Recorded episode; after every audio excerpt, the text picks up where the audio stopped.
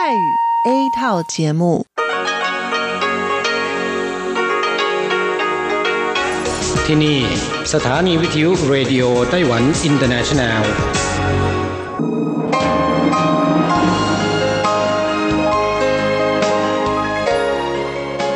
กลับมาฟังขณะนี้ท่านกำลังอยู่กับรายการภาคภาษาไทยเรดิโอไต้หวันอินเตอร์เนชันแนลหรือ RTI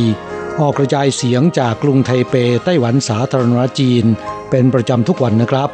นอกจากรับฟังทางเครื่องรับวิทยุได้แล้ว ยังสามารถรับฟังรายการผ่านระบบออนไลน์ได้ที่ thai.rti.org.tw หรือที่ RTI Fanpage นะครับ ขอเชิญติดตามรับฟังรายการของเราได้ ตั้งแต่บัดนี้เป็นต้นไป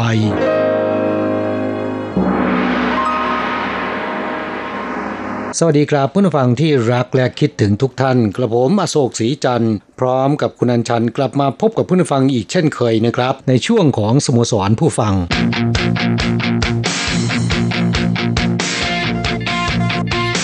ข่าวเด่นประเด็นร้อนกราบการเลือกตั้งระดับท้องถิ่นของไต้หวันก็ผ่านพ้นไปเรียบร้อยแล้วนะครับ เมื่อวันที่ 24 พฤศจิกายนที่ผ่านมานี้นะฮะค่ะ ก็ถือเป็นการสอบมิดเทอมการบริหารประเทศของพรรคประชาธิปไตยก้าวหน้า หรือพรรค DPP ซึ่งเป็นพรรครัฐบาลนะครับ เพื่อนผู้ฟังที่ติดตามรับฟังรายการของเราก็คงจะทราบผลการเลือกตั้งไปแล้วนะครับอ่าในส่วนของตำแหน่งผู้ว่าการนครแล้วก็เมืองในไต้หวันเนี่ยซึ่งมีทั้งหมด 22 เมืองนะฮะค่ะ แต่ครับที่จับตามองกันมากที่สุด ก็เห็นจะได้แก่ 6 นครใหญ่นะคะครับอ่าพรรคก๊กมินตั๋ง ซึ่งเป็นพรรคฝ่ายค้านเนี่ยก็ชนะการเลือกตั้งแบบถล่มทลาย จากเดิมที่มี 6 เมืองนะครับ กวาดมาได้ 15 เมืองเพิ่มขึ้น 9 เมืองนะแหมวุดวิดที่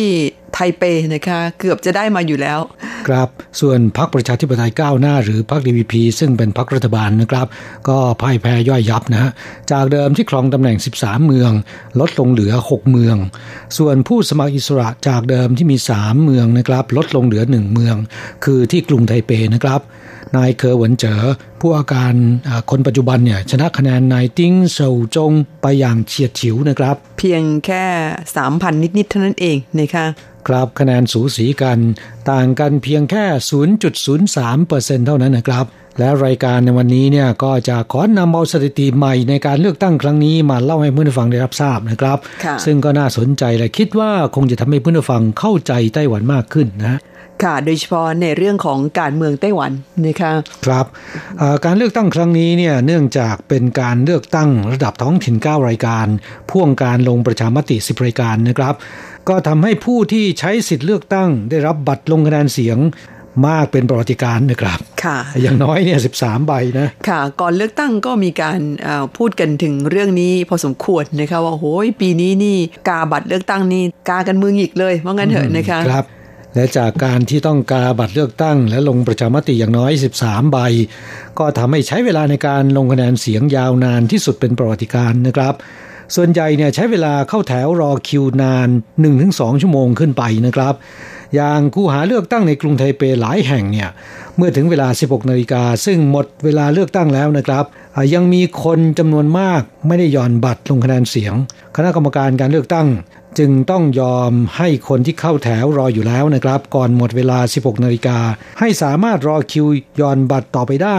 ที่นานที่สุดนะครับ จนถึงเวลา 19 นาฬิกา 46 นาที จึงจะเสร็จสิ้นการย่อนบัตร ใช้เวลาลงคะแนนเสียงและนับคะแนนเสียงนานที่สุดนะครับ แล้วก็ทำให้เกิดสภาพการที่เริ่มนับคะแนนไปแล้ว แต่ว่ายังมีคนจำนวนมากเข้าแถวรอย่อนบัตร วุ่นวายกันน่าดูนะฮะสื่อต่างประเทศโดยเฉพาะสื่อญี่ปุ่น ซึ่งเข้ามาสังเกตการณ์การเลือกตั้งไต้หวันอบอกว่า เป็นเรื่องที่ไม่น่าเชื่อว่าอ่าไต้หวันซึ่งเป็นประเทศที่มีการใช้ระบอบประชาธิปไตยมานานเนี่ยเกิดสภาพการเช่นนี้ขึ้นนะคะแต่อย่างไรก็ตามนะครับ ทุกอย่างก็เป็นไปอย่างเรียบร้อยนะฮะผู้มีสิทธิ์ลงคะแนนเสียงชาวไต้หวัน แม้นจะต้องรอคิวเป็นเวลานาน แต่ทุกคนก็ใจเย็นนะฮะดิฉันไม่ค่อยใจเย็นหรอกค่ะแต่ว่าเนื่องจากมีความมุ่งมั่นสูงนะคะว่าจะต้องลงคะแนนให้กับอ่าผู้สมัครที่ตนอ่าชื่นชอบให้ได้เนี่ยเขายอมรอกันเป็น2ชั่วโมง2ชั่วโมงครึ่งนะคะ จะบอกให้ถ้าเป็นดิฉันนะ จ้างก็ไม่รอ ยืนไม่ไหวนานขนาดนั้นหรอกค่ะ ครับอ่าจากสภาพการที่วุ่นวายพอสมควรนี้ ก็ทำให้ผู้คนด่าคณะกรรมการการเลือกตั้งว่าวางแผนล่วงหน้าไม่ดีนะครับ จนนายเฉินอิงเฉียนประธานคณะกรรมการการเลือกตั้งต้องลาออกในวันต่อมานะฮะและสถิติใหม่ที่น่าสนใจของการเลือกตั้งครั้งนี้ คือการเลือกตั้งครั้งนี้เนี่ยมีผู้สมัครรับเลือกตั้ง ชิงตำแหน่งผู้ว่าการเมืองและก็นครที่เป็นผู้หญิงนะครับถึง 7 คนด้วยกันที่ชนะการเลือกตั้ง ซึ่งก็เป็นพรรคก๊กมินตั๋งทั้งสิ้นนะครับได้เป็นผู้ว่าการหรือเป็นพ่อเมืองคนใหม่คิดเป็นสัดส่วนร้อยละ 32 ของผู้ว่าการนครและเมืองทั้งหมดในไต้หวัน 22 เมือง คงต้องเรียกว่าเป็นแม่เมืองแล้วล่ะค่ะจัดได้ว่ามากที่สุดในประวัติศาสตร์การเลือกตั้งท้องถิ่นของไต้หวันนะครับ แสดงว่านักการเมืองหญิงของไต้หวันกำลังมาแรงนะ แล้วก็แต่ละคนดูท่าทางว่าเก่งๆ ทั้งนั้นเลยนะคะอย่างเช่น นางหลูชิ่วเย่นซึ่งได้รับชัยชนะจากการเลือกตั้งผู้ว่าการนครไถจงเนี่ยเธอได้ชื่อว่าเป็นคนที่ ไม่เคยแพ้มาก่อนนะคะลงเลือกตั้งทุกสนามเนี่ยชนะมาตลอดกราบเลือกตั้งสสมาตั้ง 6 สมัยแล้วนะครับ แล้วก็นอกจากนี้การเลือกตั้งในครั้งนี้เนี่ย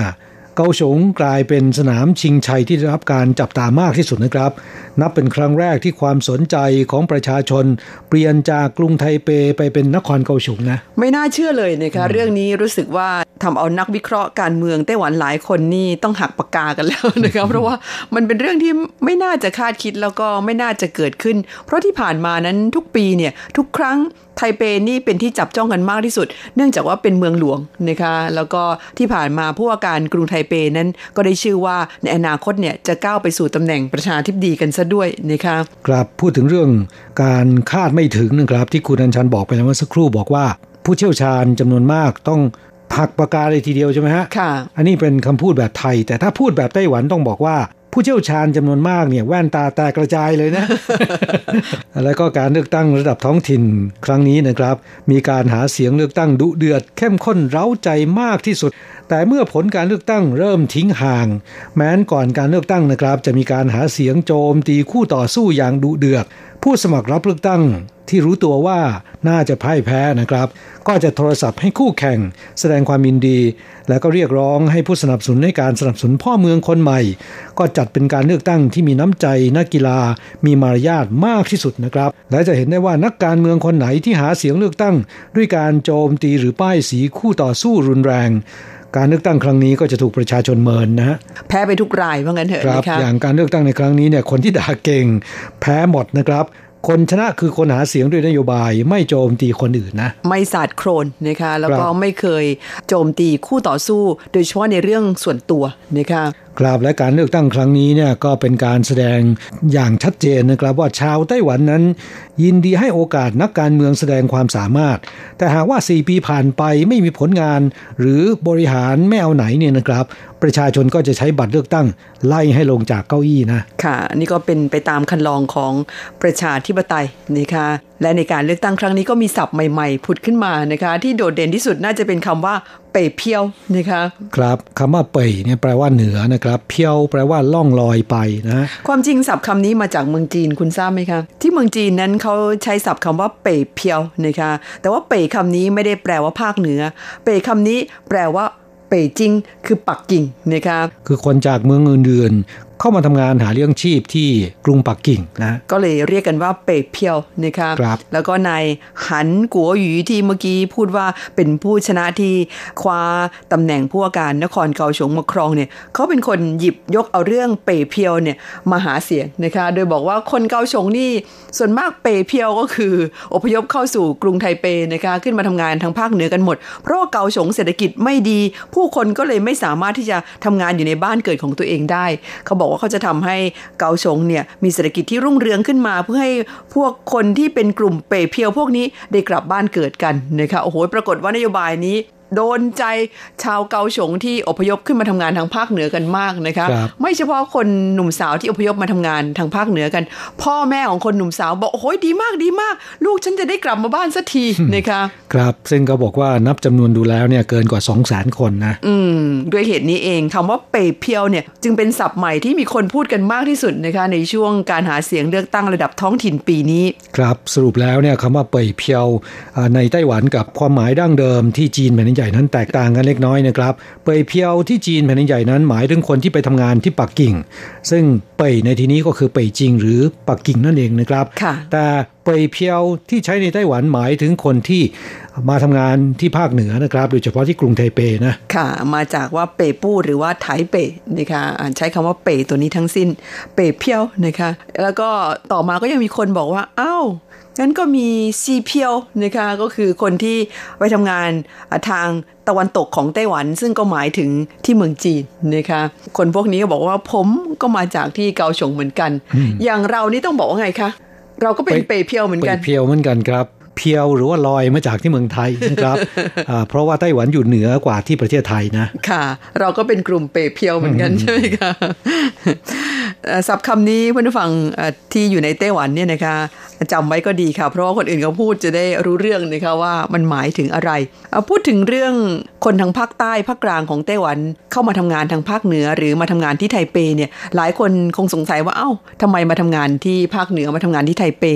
ก็เนื่องจากว่าไทเปเป็นเมืองหลวงของไต้หวันนะคะโอกาสงานมีมากกว่า และที่สำคัญก็คือเงินเดือนสูงกว่านะคะกราบแมนค่าครองชีพจะแพงกว่า แต่ว่าเงินเดือนแล้วก็โอกาสมีมากกว่านะโอกาสที่จะก้าวหน้าในอาชีพเอ่อหน้าที่การงานนั้นมีมากกว่านะคะพูดถึงเงินเดือนเนี่ยเขามีผลการสำรวจล่าสุดออกมาว่า เงินเดือนเฉลี่ยในเขตภาคเหนือในเขตไทเปเนี่ยอยู่ที่ประมาณเท่าไหร่ ผลปรากฏว่าแถวไทเปแถวภาคเหนือเนี่ยเงินเดือนเฉลี่ยของอมนุษย์ทำงานทั่วไปเนี่ยอยู่ที่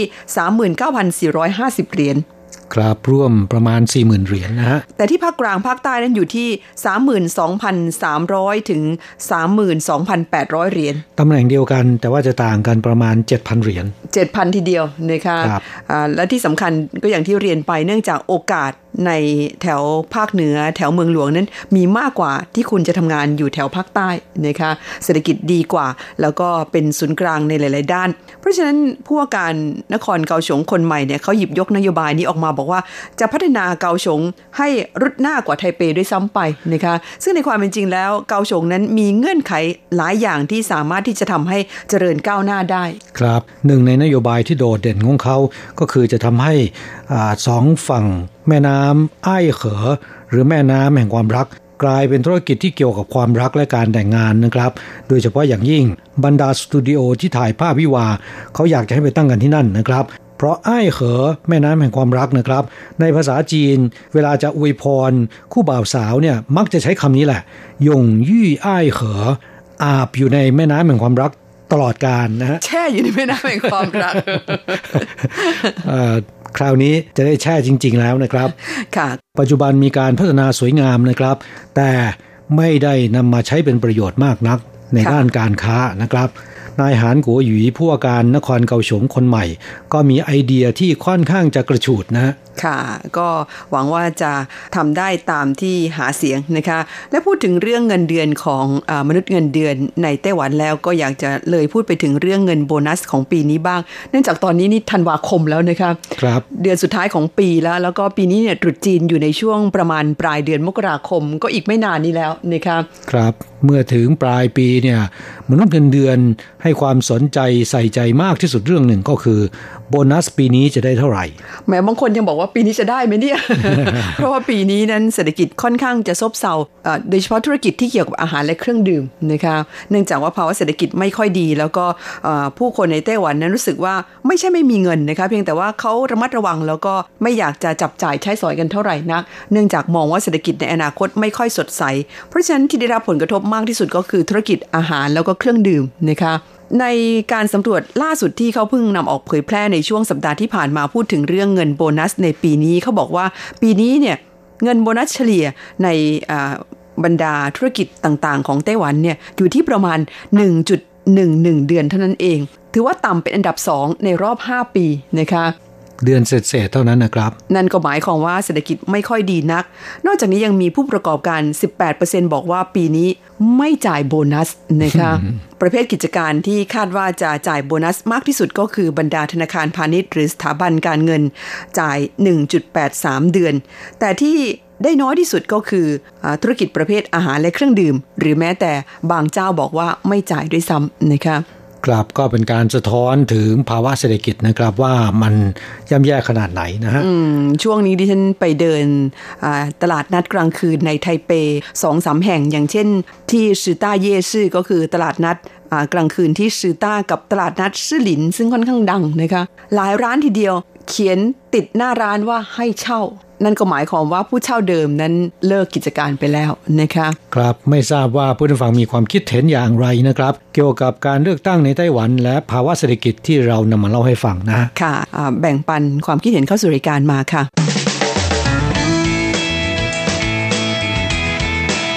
คลายความทุกข์ปันความสุข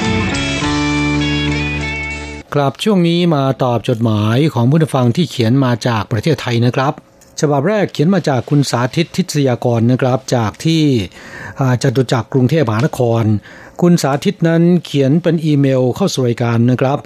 บอกว่าฟังท่านอื่น ๆ รายงานผลการรับฟังแล้วเนี่ยรู้สึกว่าตัวเองผิดนะครับ เพราะว่าได้รับการแต่งตั้งจากสถานีเป็นมอนิเตอร์ 2 ปีติดต่อกัน แต่ว่ารายงานผลการรับฟังจากหน้าเว็บ แถมตกหล่นไม่ครบเหมือนท่านอื่น นี่คุณสาธิตยอมสารภาพโดยดีแล้วนะฮะเราบอกว่าความจริงก็คือวิทยุคลื่นสั้นที่ใช้ขึ้นหิ่งไปหมดแล้ว อยากฟังอะไรก็แอปเว็บฟังได้ทั่วโลกทำเสียนิสัยไปเลย ไม่ต้องลุ้นเวลามีคลื่นแทรกนะการฟังวิทยุคลื่นสั้นกับรับฟังผ่านทางอินเทอร์เน็ตนั้นก็มีข้อดีข้อเสียกันคนละอย่างนี่ค่ะครับ ไม่ว่าจะฟังผ่านเครื่องรับวิทยุหรือว่าผ่านแอปนะครับ ก็สามารถรายงานได้คนละแบบนะฮะ อย่างคุณสาธิตฟังรายการผ่านแอปผ่านเว็บนะครับ ก็สามารถรายงานผ่านอีเมลได้นะครับว่าผลการรับฟังเป็นเช่นไร โดยเฉพาะอย่างยิ่งพูดถึงเรื่องเว็บแล้วเนี่ยก็ต้องบอกกล่าวให้ผู้ฟังได้รับทราบนะครับว่ารายการ RTI มีการปรับปรุงเว็บใหม่นะครับ มีการสร้างเว็บใหม่ขึ้นมาไม่ทราบว่าผู้ฟังมีความคิดเห็นอย่างไรนะครับ ก็กรุณาบอกกล่าวเข้ามาได้ ช่วงนี้อยู่ระหว่างที่เริ่มใช้นะครับ เพราะฉะนั้นยังมีหลายสิ่งที่ต้องปรับปรุงนะฮะค่ะ แล้วก็ใช้กันคุ้นเรียงนะคะสามารถที่จะดูคลิปวิดีโอข่าวของทางสถานีได้ ผ่านทางหน้าเว็บของเราเลยนะคะครับคิดว่าน่าจะสะดวกมากกว่าเว็บเก่านะครับ โดยเฉพาะคนที่ใช้มือถือนะฮะในเว็บอันเก่านั้น เวลาจะคลิกเข้าไปอ่านข่าวเนี่ยจะต้องใช้มือขยายหรือว่าย่อส่วนให้เล็กลง เพื่อจะได้เข้ากับหน้าเว็บนะครับ ไม่ได้มีการปรับอัตโนมัตินะฮะแต่เว็บใหม่เนี่ยมีการปรับอัตโนมัติทั้งหมดนะก็ทำให้การคลิกเข้าไปอ่านข่าว หรือว่าฟังรายการจะง่ายขึ้นกว่าเดิมเยอะเลยทีเดียวนะครับ แล้วก็เรื่องของแอปเนี่ยต้องขออภัยต่อผู้ฟังนะครับ เนื่องจากว่ามีการปรับปรุงเว็บใหม่ เพราะฉะนั้นแอปอันเก่าเนี่ยก็ไม่สามารถที่จะใช้ได้ ตอนนี้ปรับปรุงเรียบร้อยแล้วนะครับ อยู่ระหว่างส่งให้ Play Market ของ Google แล้วก็ App Store ของ Apple พิจารณาอนุมัติอยู่นะครับ หากเรียบร้อยแล้วผู้ฟังก็สามารถดาวน์โหลดใหม่ แล้วก็ติดตั้งรับฟังใหม่ได้นะครับ ในจดหมายของคุณสาธิตฉบับนี้นะครับเล่าให้ฟังว่า ผู้จัดแรกรุ่น คือคุณกิ่งกนกและคุณทารา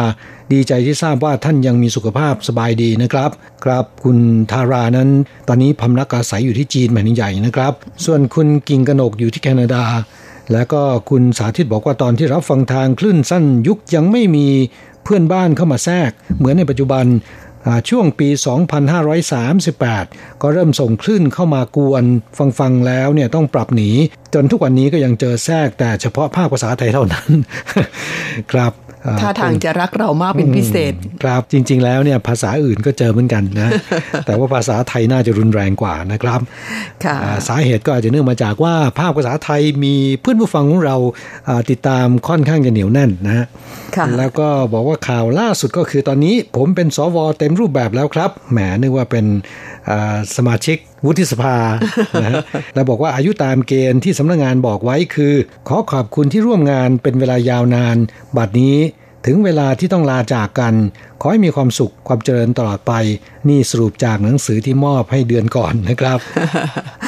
ค่ะแหมก็ยินดีด้วยนะคะเขาเรียกว่าเป็นผู้อาวุโสที่มีคุณภาพแล้วก็ทรงคุณวุฒินะคะมาตอบจดหมายฉบับต่อไปกันค่ะ จากคุณครูโกเมน พัทรสิทธิกุลชัยที่จังหวัดน่าน ซึ่งก็ส่งเป็นจดหมายอีเมลเข้ามาเช่นเคยนะคะเมื่อวันที่ 21 ตุลาคมค่ะ คุณครูโกเมนบอกว่าสวัสดีครับพี่อโศกพี่อัญชัน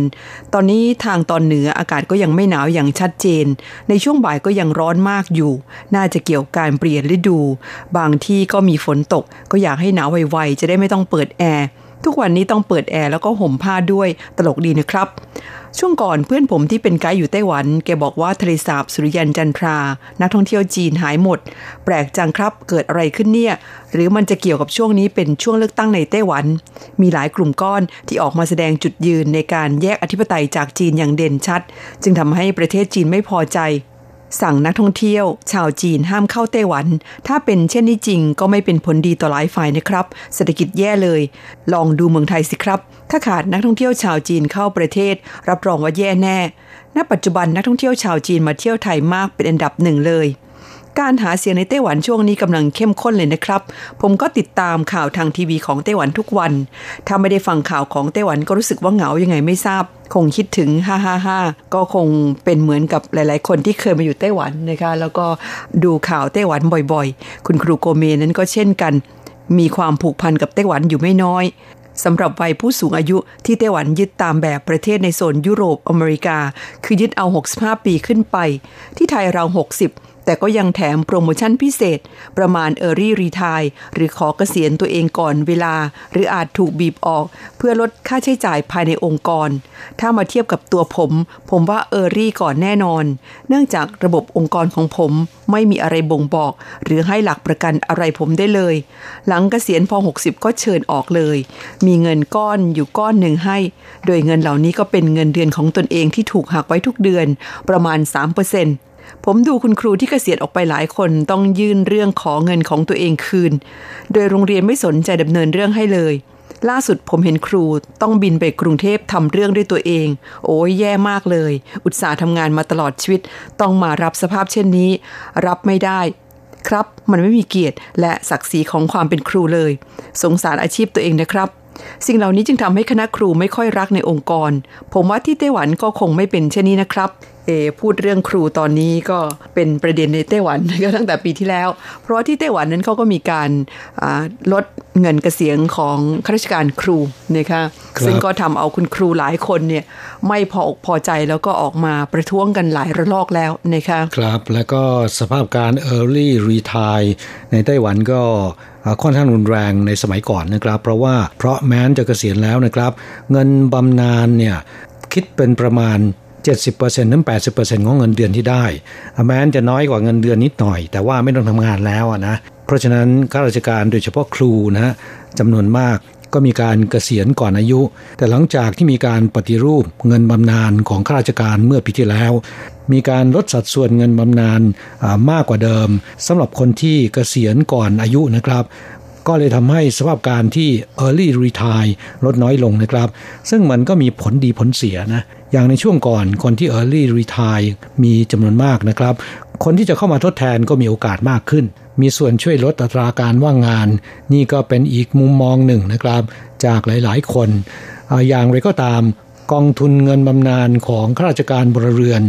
ถ้าหากไม่มีการปฏิรูปเนี่ยก็คงจะประสบกับภาวะล้มละลายนะฮะเพราะฉะนั้นก็เป็นสิ่งที่มีความจำเป็นทำอย่างไร ให้กองทุนสามารถอยู่ได้นาน ขณะเดียวกันผลประโยชน์ของผู้ที่เกษียณ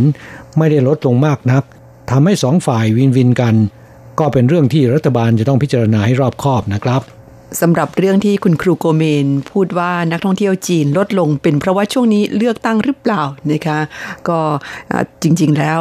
การลดลงของนักท่องเที่ยวจีนนั้นเริ่มมาตั้งแต่ปีที่แล้วนะคะแล้วก็เห็นชัดเจนมากขึ้นเรื่อยๆ และที่เห็นเด่นชัดที่สุดก็คือสถานที่ท่องเที่ยวที่มีชื่อ คือที่ทะเลสาบสุริยันจันทรานะคะบรรดาผู้ประกอบการทั้งโรงแรมร้านอาหาร แล้วก็ผู้ให้บริการเรือท่องทะเลสาบสุริยันจันทราเนี่ยแต่ละคนรู้สึกว่าแทบกระอักเลือดทีเดียวนะคะ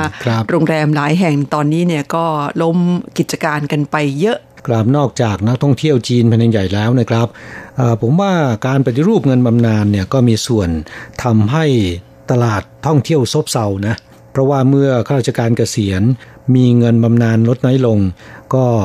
ไม่มีกระจิตกระใจที่จะไปเที่ยวนะฮะบางคนถึงขั้นที่เขาบอกว่าเขาขอต่อต้านด้วยการไม่ยอมออกไปจับจ่ายใช้สอยนะคะครับซึ่งสภาพการแบบนี้เนี่ยก็ทำให้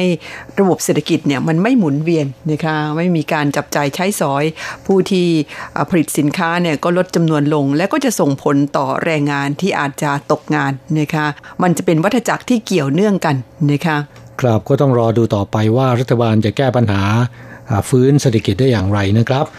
จดหมายของผู้ฟังท่านต่อไปเขียนมาจากคุณอาวู หรือคุณสิริมงคลนะครับ จากเรือนจำกลางไทเป ที่เขตกุยซานนครเถาหยวนนะครับ คุณอาวูเขียนจดหมายเข้าสู่รายการฉบับนี้ออกมาเป็นภาษาจีนนะครับ ซึ่งเขียนได้ดีมากเลยทีเดียว พื้นฐานภาษาจีนดีนะครับผมแปลคร่าวๆให้กับผู้ฟังได้รับทราบนะครับว่า บอกว่าช่วงนี้ไม่ได้เขียนจดหมายเข้าสู่รายการเขียนน้อยมากนะครับ แต่อย่างไรก็ตาม ทุกวันอาทิตย์ก็จะรับฟังรายการของเราอย่างไรก็ตามช่วงนี้ผลการรับฟังไม่ดีเท่าสมัยก่อน วงเล็บว่าเนื่องจากว่าย้ายสถานที่ใหม่ ก็เลยทำให้ผลการรับฟังไม่ดีเท่าที่ควร แต่อย่างไรก็ตามก็จะพยายามติดตามฟังรายการของเราให้ได้นะครับ แต่ละสัปดาห์ก็หวังที่จะรอคอยติดตามรับฟังรายการนี้ เพราะว่าฟังรายการของเราแล้วเนี่ยทำให้สภาพจิตใจของคนที่อยู่ในเรือนจำอ่าได้รับการผ่อนคลายความคิดถึงบ้านได้บ้างนะครับขณะเดียวกันก็ได้รับทราบข่าวคราวของเพื่อนแรงงานไทยที่เปรียบเสมือนเป็นโลกภายนอกของคนที่อยู่ในเรือนจำนะครับค่ะครับก็น่าเห็นใจคุณอาวูและเพื่อนๆที่อยู่ในเรือนจำนะครับ เราทั้งสองให้กำลังใจทุกคน ขอให้อดทน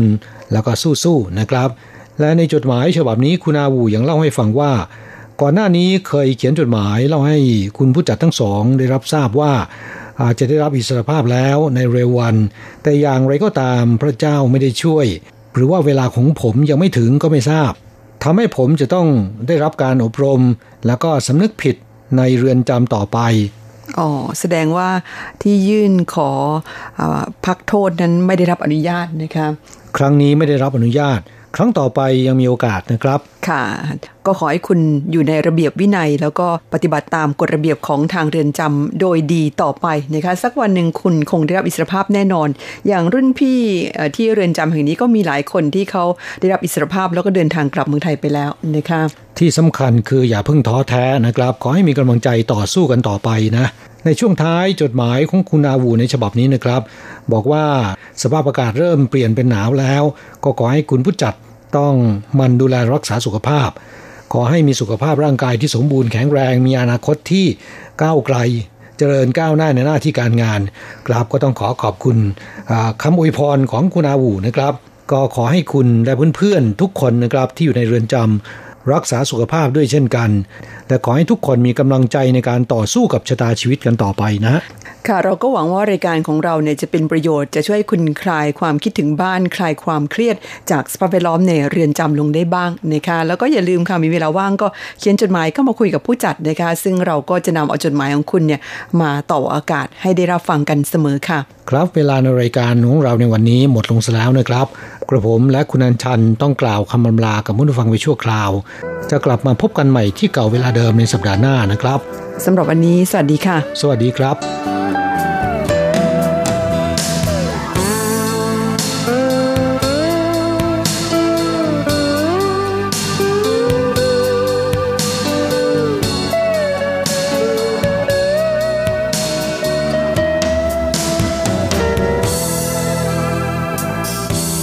ากเก็บดวงดาว มาทอภาพฝัน อยากเกี่ยวดวงจันทร์มาปั่นทอใยรัก อยากให้นวลน้องเอ็นกายนุ่นตัก ร้องเพลงความรักกล่อมน้องนิทรา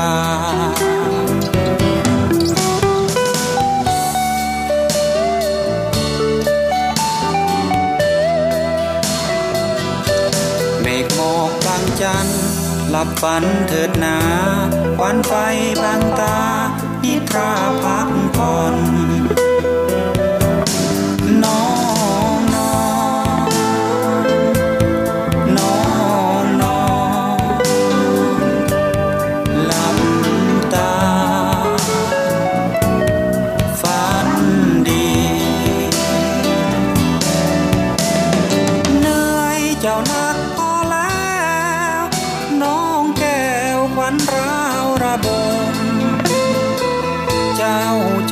หลับ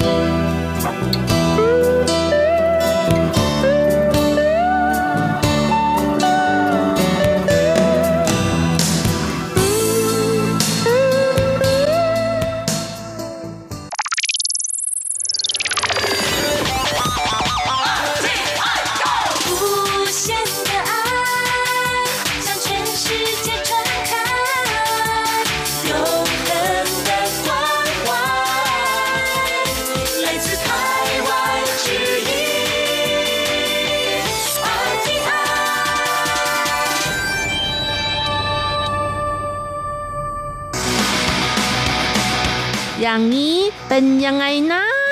อ๋อ อย่างนี้เหรอ ทบวงสิ่งแวดล้อมห้ามใช้หลอดพลาสติก มีผู้กังวล ดื่มชานมไข่มุกไม่อร่อย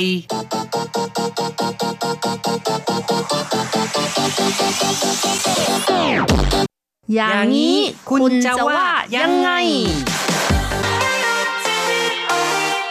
สวัสดีครับคุณผู้ฟังที่รักครับ พบกันอีกแล้วในอย่างนี้คุณจะว่ายังไงนะครับ ผมแสงชัยกิตติภูมิวงศ์ค่ะดิฉันรัชรัตน์ยนต์สุวรรณค่ะ ในครั้งนี้เราจะพูดกันถึงเรื่องของปัญหาหลอดดูดนะครับอื้อหือหลอดนี่ช่วยให้เราดื่มสิ่งของต่างๆนะครับ โดยเฉพาะอย่างยิ่งเครื่องดื่มทั้งหลายนะครับ ไม่ว่าจะเป็นเครื่องดื่มน้ำอัดลม เครื่องดื่มน้ำผลไม้นะครับ หรือแม้แต่การดื่มนมดื่มยาคู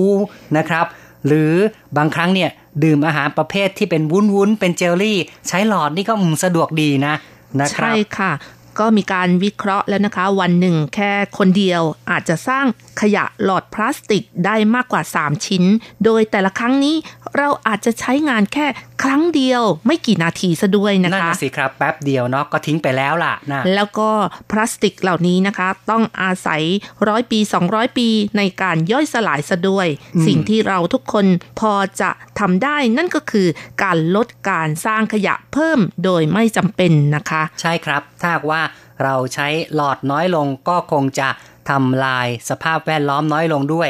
โดยเฉพาะอย่างยิ่งหลอดเหล่านี้ ถ้าหากว่า หลุดลงไปในแม่น้ำในทะเลเนี่ย บรรดาสัตว์น้ำทั้งหลาย กินเข้าไปย่อยไม่ได้โอ้โหก็อยู่ในท้องนะคะนะครับแล้วก็ซีมองเทคนะคะนั่นนะสิก็คงจะต้องถึงแก่ความตาย นะครับ เพราะว่าหลอดเหล่านี้อาจจะเข้าไปทำลายอวัยวะของสัตว์ต่างๆ ได้ด้วยนะครับ ค่ะ ก็ทำให้ทางทบวงสิ่งแวดล้อมของไต้หวันเห็นความสำคัญเหล่านี้นะคะ เป็นการช่วยลดขยะอีกทางหนึ่ง เพราะฉะนั้นก็เลยมีมาตรการต่างๆ เกิดขึ้น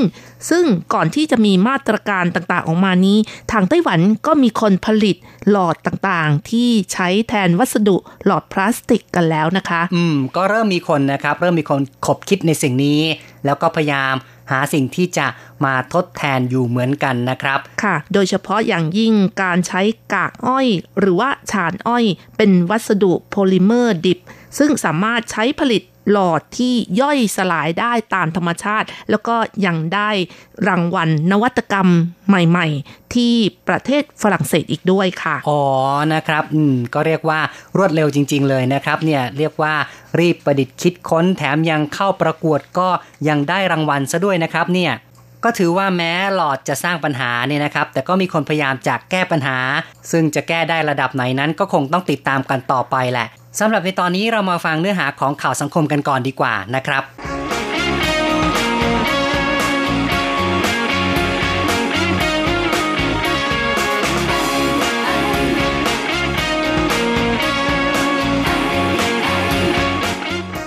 ทบวงสิ่งแวดล้อมห้ามใช้หลอดพลาสติก มีผู้กังวล ดื่มชานมไข่มุกไม่อร่อย ทบวงสิ่งแวดล้อมประกาศห้ามใช้หลอดพลาสติกในสถานที่ 4 ประเภท สถานที่ราชการ สถานศึกษา ห้างสรรพสินค้าและศูนย์ช้อปปิ้ง ร้านอาหารแบบลูกโซ่ เริ่มกรกฎาคมปี 2019 สร้างความสนใจต่อหลายฝ่าย และมีผู้กังวลว่า การดื่มชานมไข่มุกจะไม่รู้สึกอร่อย ถ้าไม่มีหลอด คุณจะดื่มชานมไข่มุกอีกหรือไม่ และควรจะแก้ปัญหานี้อย่างไรซูกัวเจอรองผู้อำนวยการสำนักบริหารขยะทบวงสารสุขบอกว่า การจำกัดใช้หลอดพลาสติก ไม่ได้มุ่งตรงต่อชานมไข่มุก และระเบียบที่จะบังคับในปีหน้า ยังไม่จำกัดการใช้หลอดของถ้วยชานมไข่มุกแบบถือไป ซูกัวเจอบอกว่า สิ่งที่ทดแทนได้ก็คือหลอดสแตนเลสแก้ว กระดาษ หรือวัสดุชีวภาพที่ย่อยสลายได้ การจำกัดใช้หลอดพลาสติกในบางสถานที่ ตั้งแต่หนึ่งกรกฎาคมปีหน้า เป็นการกระตุ้นให้ประชาชน ตระหนักในเรื่องนี้ ซึ่งจะมีการประเมินต่อไป หากได้ผลดี และมีวัสดุที่ทดแทนแล้ว จึงจะห้ามใช้อย่างเด็ดขาด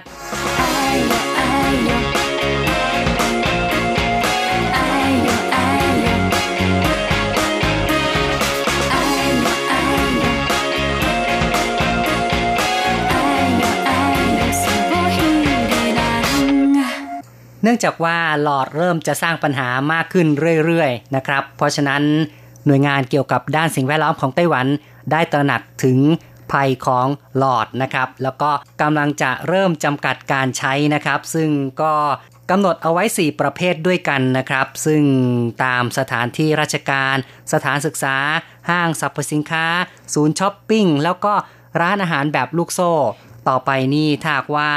รับประทานในร้านก็จะต้องใช้หลอดที่สามารถนำมาใช้ซ้ำได้ หรือว่า หลอดที่สามารถจะย่อยสลายได้นะครับ ซึ่งสถานที่ดังกล่าวนะคะ รวมๆกันแล้วก็ประมาณ 8,000 แห่งทั่วไต้หวันก็ถือเป็นเรื่องที่น่ายินดีที่หลายฝ่ายกำลังจะเริ่มนำร่องอยู่นะคะ โดยเฉพาะอย่างยิ่งผู้ประกอบการในหลายภาคส่วนก็เริ่มตื่นตัวกัน แล้วก็เริ่มดำเนินมาตรการจำกัดการใช้หลอดพลาสติก ในบางองค์กรบางส่วนแล้วนะคะ โดยตอนนี้ก็มีผู้ประกอบการจำนวน 8 รายที่เริ่มดำเนินการเปลี่ยนแปลงแล้วค่ะ คิดว่าในอนาคต อาจจะมีองค์กรหรือว่าหน่วยงานอื่นๆ ร่วมด้วยช่วยกันลดการใช้หลอดพลาสติกกันแน่นอนเลยนะคะ ยกตัวอย่างนะคะ โรงแรมแกรนไฮเอ็ดซึ่งเป็นโรงแรม 5 ดาวของกรุงไทเป ก็มีการประกาศแจ้งให้กับพนักงาน แล้วก็ลูกค้าที่มาใช้บริการบอกว่าตั้งแต่วันที่ 24 ตุลาคมเป็นต้นไป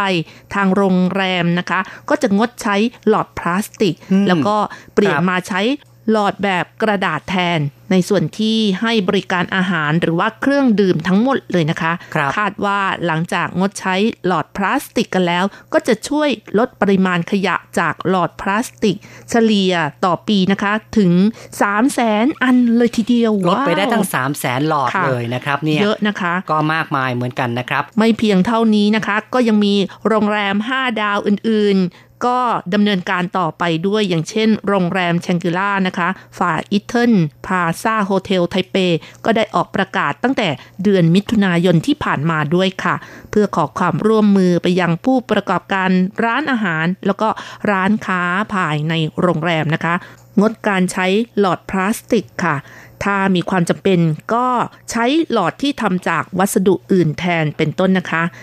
ที่สามารถย่อยสลายง่าย แล้วก็เป็นมิตรกับสิ่งแวดล้อมค่ะ ครับ นับเป็นความตื่นตัวนะ แม้ว่ากฎหมายระเบียบเนี่ยยังไม่ได้บังคับอย่างเป็นทางการ คือจะเริ่มมีผลตั้งแต่ 1 กรกฎาคมปีหน้าที่จะจำกัดการใช้ในสถานที่ 4 ประเภท แต่ตอนนี้ก็เริ่มมีหน่วยงานต่างๆ นั้น ในภาคเอกชนหรือภาคราชการก็ดีเริ่มมีการตื่นตัว แล้วก็ ลดการใช้จำกัดการใช้หลอดแล้วนะครับ นับค่ะว่าเป็นนิมิตหมายที่ดีนะครับ ค่ะ ต่อไปนะคะ เราก็มาฟังความคิดเห็นจากคุณผู้ฟังกันบ้างนะคะ เริ่มกันที่ Facebook ค่ะ เราก็มีคำถามถามไปว่า ถ้าไม่มีหลอดคุณจะดื่มชานมไข่มุกอีกหรือไม่ และควรจะแก้ปัญหานี้อย่างไรนั่นน่ะสิจะแก้ยังไงดีเนาะแหมเป็นคำถามที่เฉยๆน่าเบื่อแหมก็แน่นอนต้องมีหลอดแบบอื่นแทนที่แน่นอนเลยค่ะแหมคนไต้หวันนี่หัวใสน่าดูเลย การประดิษฐ์ หรือว่านวัตกรรมใหม่ๆ เนี่ยเขาทำได้ตลอดเวลานะคะโอ้ถามเองแล้วก็ถามเองแล้วก็ต่อว่าตัวเองเลยนะ ว่าเป็นคำถามเชยเนาะแน่นอนค่ะ เพราะว่ามีคุณผู้ฟังชื่อคุณอภรนะคะ บอกว่าเรื่องหลอดพลาสติก นั่นเป็นการแก้ปัญหาที่ปลายเหตุ ถ้าคิดดีว่าดีไหมกับการขายชานมไข่มุก แต่ไม่ให้หลอดดูด ซึ่งเป็นหลอดพลาสติก ให้ใช้วิธีอื่นแทนทำไมถึงตั้งคำถามโดยไม่รู้คำตอบแหมเห็นไหมคะโดนต่อว่ามาละสิก็เราก็ได้ชี้แจงไปบางส่วนแล้วนะจริง ๆ แล้วเนี่ยก็สามารถจะใช้วัสดุทดแทนอย่างอื่นได้นะครับ แล้วก็มีคนเริ่มจะตื่นตัวแล้วเหมือนกันนะครับ ในการจำกัดการใช้หลอดนะครับค่ะ คุณอโพนะคะบอกว่าเดินไปซื้อชานมไข่มุกก็ได้หลอดมาอยู่ครับ เราคงต้องรอดูการแก้ปัญหาของรัฐบาลไต้หวันครับ ว่าจะเอาจริงหรือไม่ อย่าลืมเรื่องถุงพลาสติกที่รัฐประกาศมาหลายครั้ง ถึงตอนนี้ก็เอาไม่อยู่จนถึงทุกวันนี้ครับใช่เนาะก็คือเรื่องถุงกอบแกบทั้งหลายนะครับอ๋อถุงกอบแกบนี่ยังไม่สามารถควบคุมได้ แต่อย่างไรก็ตาม ร้านสะดวกซื้อหรือว่าพวกเอ่อไฮเปอร์มาร์เก็ตซูเปอร์มาร์เก็ต ก็มีการจำกัดใช้แล้วนะ คือจะต้องซื้อไม่ให้ฟรีแล้วนะครับ ในส่วนโน้น แต่ว่าในตามตลาดสดเอยหรือว่าผู้ค้าปลีกรถเข็นต่างๆเนี่ยนะครับ ในส่วนนั้นทางการก็ยังไม่สามารถที่จะจำกัดได้ แต่ก็ต้องบอกว่าปัญหาถุงพลาสติกในไต้หวันนี่ ถือว่าเริ่มจะเบาบางลงไปเหมือนกันนะครับ ค่ะ ถือว่าเป็นจุดเริ่มต้นที่ดีอยู่แล้วนะคะคยังไงก็ตามก็ต้องมีการปรับเปลี่ยนกันไปค่ะครับต่อไปค่ะ คุณยุรีนะคะ เขียนมาบอกว่า ปีนี้ยังไม่ได้ดื่มเลยค่ะ เอาเป็นว่ายังไงก็ได้ ถ้าของอร่อยทำอย่างไรก็อร่อยอยู่ที่คนชอบนะคะ ภาษาเหนือเปิ้นว่า ของกินลำอยู่ที่คนมักเจ้าแม่เนาะแม่ถูกหรือเปล่าเนี่ยแปลงนะฟังเรารู้เรื่องไหมเนี่ยแหล่งใต้ดีกว่านะคะ ข้องชอบอยู่ที่คนชอบว่าพื้ออันนี้นี่ไม่รู้ว่ามาตรฐานไหมนะครับ ต้องให้คนใต้แท้นี่มาวิจารณ์ต่อไปล่ะนะครับ ก็อย่างที่บอกไว้แหละการรับประทานชานมไข่มุกนี่จริง ๆ ถ้าว่า ไม่ใช้หลอดดูดก็ค่อนข้างจัดทุลักทุเลอยู่เหมือนกันนะ อ๋อ ไม่มีฟิลนะคะ ถ้าไม่มีหลอดดูดนะคะ ก็จะไม่เจอไข่มุกแบบหนึบๆ ที่ดูดขึ้นมาทีละนิดทีละนิดอย่างนี้ โอ้โห ก็ไม่อร่อยแน่นอนใช่นะครับ ก็กลายเป็นว่าเนื่องจากไข่มุกจมอยู่ข้างล่าง ก็ต้องดื่มน้ำจนหมด แล้วค่อยๆกินเม็ดไข่มุกก็คงจะโอ้โหรู้สึกว่า อืมไม่ไม่ได้แบบมีน้ำมาคอยแก้ม ก็มันก็เหมือนกับว่าจะขาดอะไรไปบางอย่างนะ ก็จะไม่ได้รสชาติเท่าที่ควรละนะครับ คุณม่องไทเฉียวนะคะ เขียนมาบอกว่า อย่างนี้ก็มีด้วยคนที่กลัวไม่อร่อย ก็ใช้ช้อนแทนกระดกแก้วแล้วดื่มเลย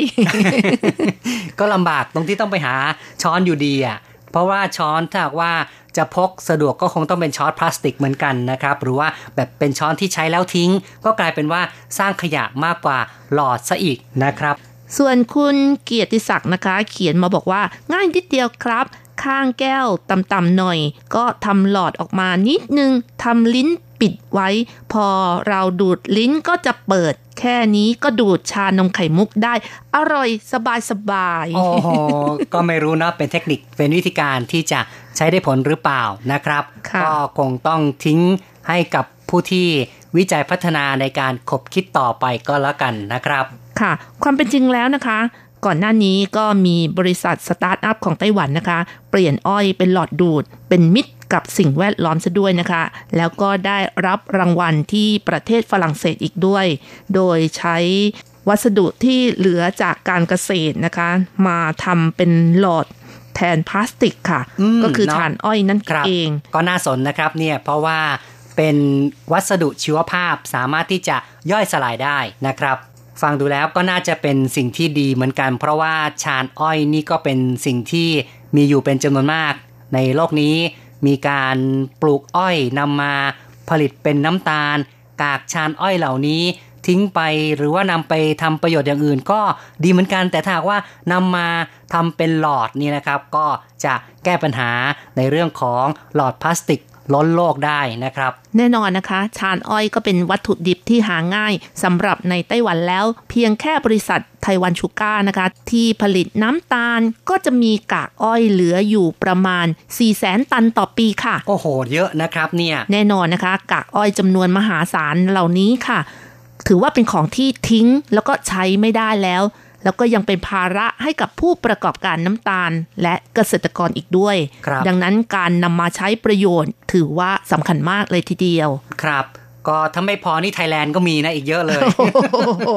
คนมาได้เลยนะคะ เป็นคอนเทนเนอร์ส่งมาเลยค่ะครับสำหรับผู้ที่ก่อตั้งบริษัทก็คือบริษัทร้อยเปอร์เซ็นต์ Plant นะคะ แล้วก็คนที่เป็นผู้วิจัยคนแรกก็คือ ขวังเชียนจงค่ะ ซึ่งเป็นผู้ก่อตั้งบริษัทสตาร์ทอัพของไต้หวันค่ะ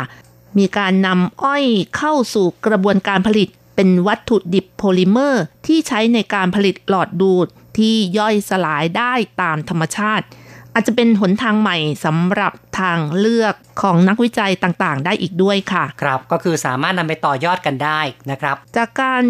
ทำนะคะเขาบอกว่าวัสดุที่ใช้ในการทำหลอด ดูดนั้นก็คือไฟเบอร์ของอ้อย รวมทั้ง PLA ค่ะ หรือว่า polylactic acid นะคะ ซึ่งเป็นพลาสติกที่ได้จากส่วนผสมวัตถุทางธรรมชาติ อย่างเช่น ส่วนประกอบของข้าวโพด หรือว่าธัญพืชเป็นต้นนะคะ อ๋อ ไม่ใช่พลาสติกนะครับ คือไม่ว่าใช่ค่ะ เรียกว่าพลาสติก แต่ก็เป็นสารที่ทำมาจากสารชีวภาพนะครับ เมื่อถูกความร้อนแล้วก็สามารถหลอมละลายเปลี่ยนรูปต่างๆ ได้ เนื่องจากเป็นวัสดุที่เกิดจากผลผลิตทางธรรมชาติ เป็นมิตรกับสิ่งแวดล้อมนั่นเองค่ะ อืมเนาะก็ดีนะครับ เรียกว่าไม่ทำร้ายสิ่งแวดล้อม เป็นมิตรสิ่งแวดล้อม สามารถย่อยสลายได้อย่างรวดเร็วนะครับ แล้วก็หลอดดูดที่ทำมาจากชานอ้อยนี้ สามารถทนความร้อนในอุณหภูมิ 20ถึง50 องศาเซลเซียสโอ้ด้วยค่ะ เหลือแหล่เลยเนาะกับการดื่มชานมไข่มุกแน่ะคนรับอนนะคะเขาบอกว่าสามารถใช้ได้ทั้งวันด้วยนะคะ หรือว่าล้างทำความสะอาดแล้วก็ใช้ซ้ำหากไม่ใช้แล้วก็สามารถทิ้งถังขยะทั่วไปได้ เพราะครับว่ามันย่อยสลายได้ง่ายนั่นเองนะคะ แน่นอนก็คืนมาจากสารธรรมชาติอยู่แล้วมาจาก พืชทั้งหลายแหล่นะครับ ก็สามารถที่จะย่อยสลายได้ง่าย ไม่ทำร้ายสิ่งแวดล้อมค่ะ หลังจากที่ทำนวัตกรรมใหม่นี้ออกมานะคะ ก็มีการทดสอบการย่อยสลายของวัสดุด้วยนะคะ เมื่อจมอยู่ใต้มหาสมุทรหรืออัตราการย่อยสลายกับกรดในกระเพาะของปลานั้น ก็มีการทดสอบอีกด้วยค่ะ พิสูจน์เห็นว่าผลิตภัณฑ์หลอดดูดที่ทำมาจากถ่านอ้อยนั้น เป็นมิตรกับสิ่งแวดล้อมจริง ๆ เลยค่ะ คือปลากินเข้าไปก็สามารถย่อยสลายได้นะครับ ใช่ค่ะ เพราะว่าบริษัทสตาร์ทอัพแห่งนี้นะคะ ได้ทำการวิจัยร่วมกับมหาวิทยาลัยทางทะเลแห่งชาติไต้หวันนะคะทำการทดสอบการย่อยสลายของผลิตภัณฑ์นั่นเองค่ะ ครับ ก็เป็นมิตรต่อสิ่งแวดล้อมปลา ก็ไม่เป็นอันตรายด้วย ถ้าหากว่าใช้หลอดแบบนี้นะครับ นอกจากนี้ทางบริษัทนี้นะคะ ก็ยังผลิตหลอดจากกาแฟกากกาแฟนั่นเองโอกานะสคะกาแฟก็ทำได้ ใช่นรับค่ะอืมและยังได้รับรางวัลชนะเลิศ นวัตกรรมสิ่งประดิษฐ์คนรุ่นใหม่ที่เมืองบงเบอร์ลีเย ประเทศฝรั่งเศสอีกด้วยครับ ขณะเดียวกันก็ได้ไปร่วมงานนิทรรศการเชนนาวนะคะ ที่เป็นมิตรกับสิ่งแวดล้อมที่กรุงปารีสค่ะครับก็ทำให้คนที่เข้าไปร่วมงานนั้น โอ้เข้าไปดูอย่างคับคั่งเลยค่ะ แม้ค่าผ่านประตูนะคะ ต้องซื้อบัตรถึง 400 ยูโร ก็ยังมีคนเข้าไปชมมากมายโอ้โหเป็นที่สนใจอย่างยิ่งเลยนะแน่ครับนอนนะคะ เพราะว่าไอเดียดีๆเหล่านี้ค่ะ โรงงานที่ผลิตของใช้ให้กับเด็ก ต่างๆ ก็เข้าไปเจรจากับบริษัท 100%แพลนนี้อีกด้วย ครับ นับว่าเป็นการแก้ปัญหาที่ดีมากนะครับ ยิ่งกากกาแฟนี่ เดี๋ยวนี้ก็มีเยอะมากเลยนะครับ ผู้คนนั้นดื่มกาแฟกันมากขึ้นเรื่อยๆ ย่อมจะมีกากที่นำมาผลิตเป็นหลอดได้นะครับ เมื่อมีการพัฒนา วิจัยเทคนิคที่สมบูรณ์แบบแล้วก็เป็นเรื่องที่น่ายินดีมากล่ะครับ ค่ะ นอกจากนี้ผู้ก่อตั้งบริษัทแพลนร้อยเปอร์เซ็นนี้นะคะ ก็ยังบอกว่าทางบริษัทกำลังคุยกับบริษัทท้องถิ่นนะคะ ว่ามีความเป็นไปได้ที่จะเปลี่ยนก้านองุ่นและเยื่อข้าวบาเล่ เพื่อนำมาผลิตเป็นผลิตภัณฑ์ที่เป็นประโยชน์อีกด้วยครับโอ้โหก็มีการสุดวิยอจัดยนะวิจัยไปเรื่อยๆนะครับ เรียกค่ะว่าพยายามหาเอาวัสดุต่างๆ ทางธรรมชาตินั้น มาใช้ประโยชน์ให้สูงสุดละครับ แน่นอนนะคะก็พอประสบความสำเร็จนะคะ มีบริษัททางเมืองจีนนะคะ มาขอขอซื้อแต่ถูกปฏิเสธไปค่ะ ขอซื้อผลิตภัณฑ์ แต่อย่างไรก็ตามทางบริษัทก็บอกว่าการวิจัยเหล่านี้นะคะ ถือว่าเป็นของไต้หวันแล้วก็จะอยู่ในไต้หวันเพียงอย่างเดียวค่ะเขาก็พยายามปกป้องผลประโยชน์ของตนเองเอาไว้นะครับ เรียกว่า จะกินยาวๆล่ะคือไม่ขายขาดในครั้งหนึ่งนะครับ คือไม่ขายสิทธิบัตรให้แก่ผู้อื่น แต่ก็ตั้งใจที่จะผลิตเพื่อ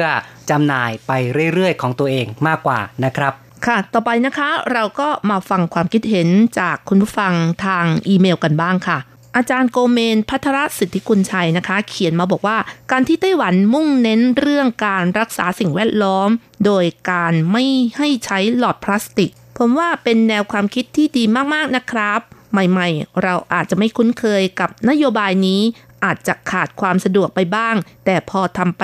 เรื่อยๆทำบ่อยๆ เราก็จะเคยชินไปเอง เหมือนกับตอนไปร้านสะดวกซื้อที่ไม่แจกถุง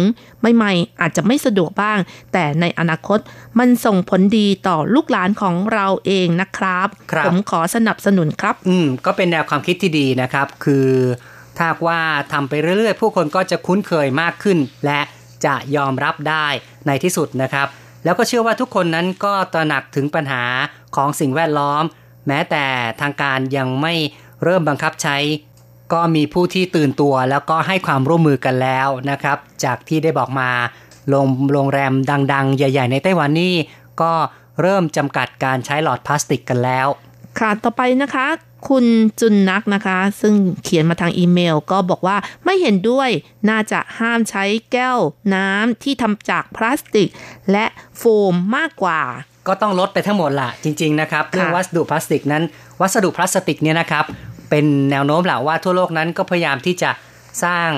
วัสดุที่เป็นมิตรต่อสิ่งแวดล้อมเข้ามาทดแทนพลาสติกกันนะครับ คงจะเชื่อได้ว่า ในอนาคตนั้น สิ่งที่ย่อยสลายยากประเภทพลาสติกนั้น คงจะค่อยๆ หมดไปเรื่อยๆล่ะ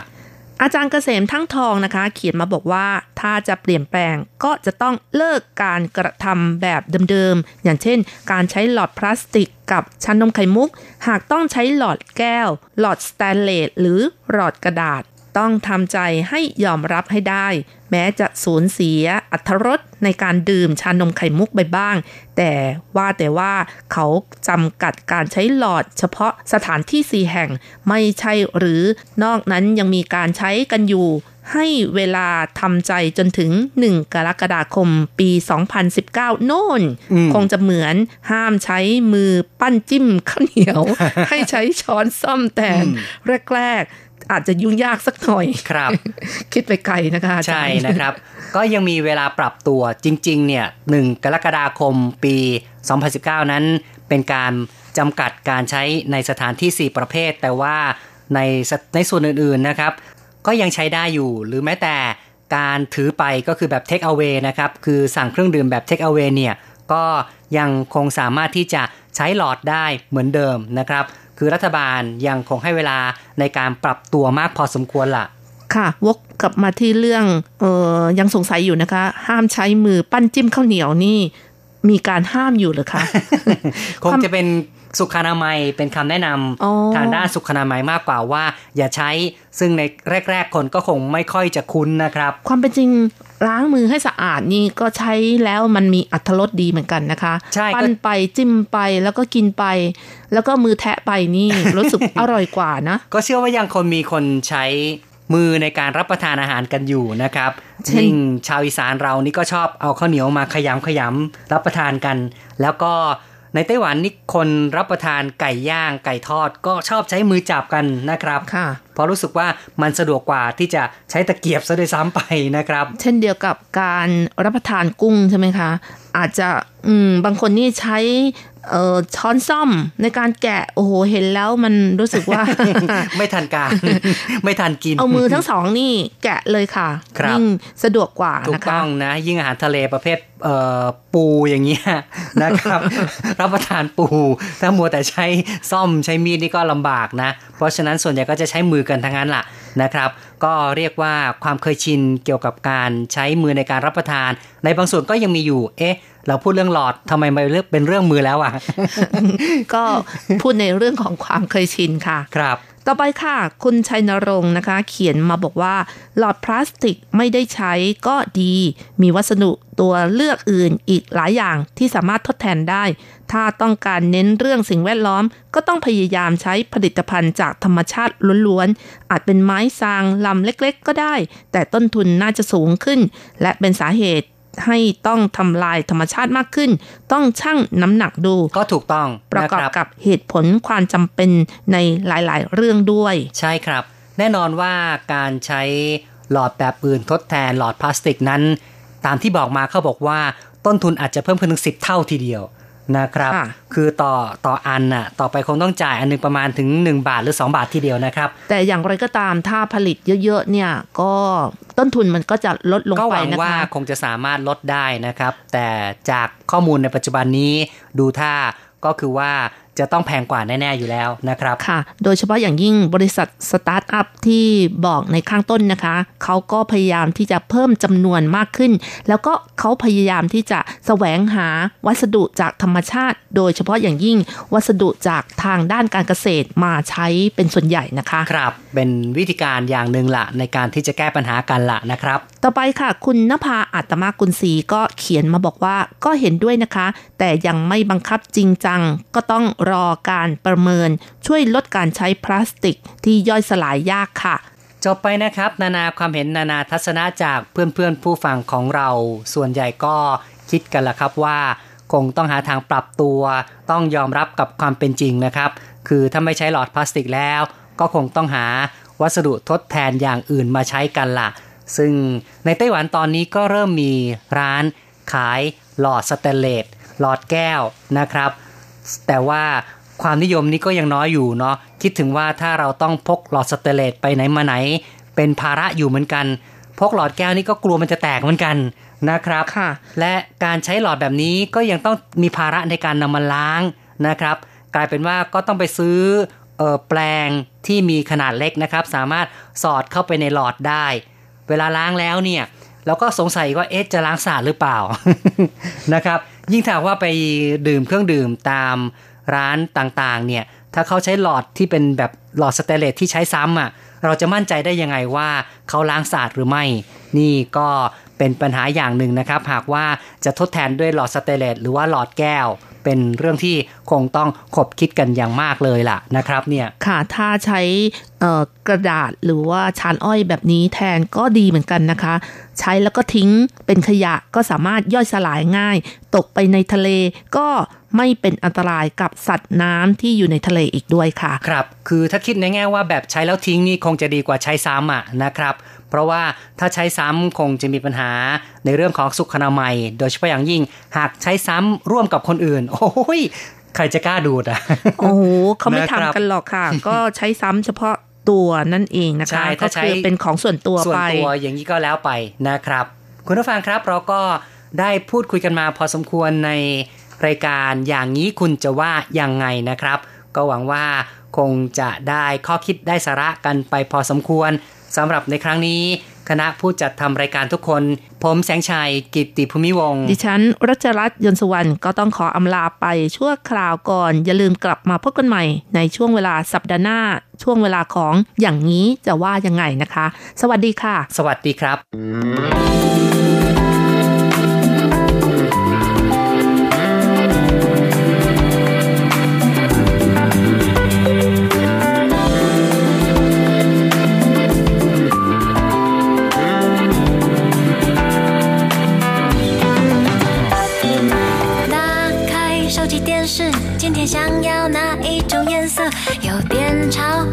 最好独特。打开婆婆钱包，这里想要什么都买得到，真的吗？也不太重要。我们是草莓族，我们不懂吃苦，琳琅满